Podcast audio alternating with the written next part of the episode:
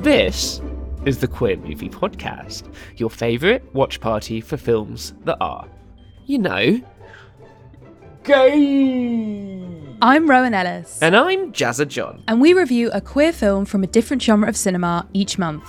Everything from teen trash and slasher horror to award winners and kooky comedy, and everything in between. Not only that, we dive into the social, political, and cinematic history of the film, all the while committing to serve you highbrow rants with a dusting of queer chaotic energy. You may remember us from our first season, where we sporadically entered your ear canals over six scrumptious episodes. This time, things are a little different. Your regular episodes will still be coming out once a month, but we'll also have some extra episodes in between the classic movie club format. We're also now part of the Multitude Collective family, which is very exciting. Very, very exciting. They're a cool group of folks. So, our first new episode is coming out at the end of this month, but in the meantime, make sure you are subscribed to the podcast, catch up on season one, and leave us a review.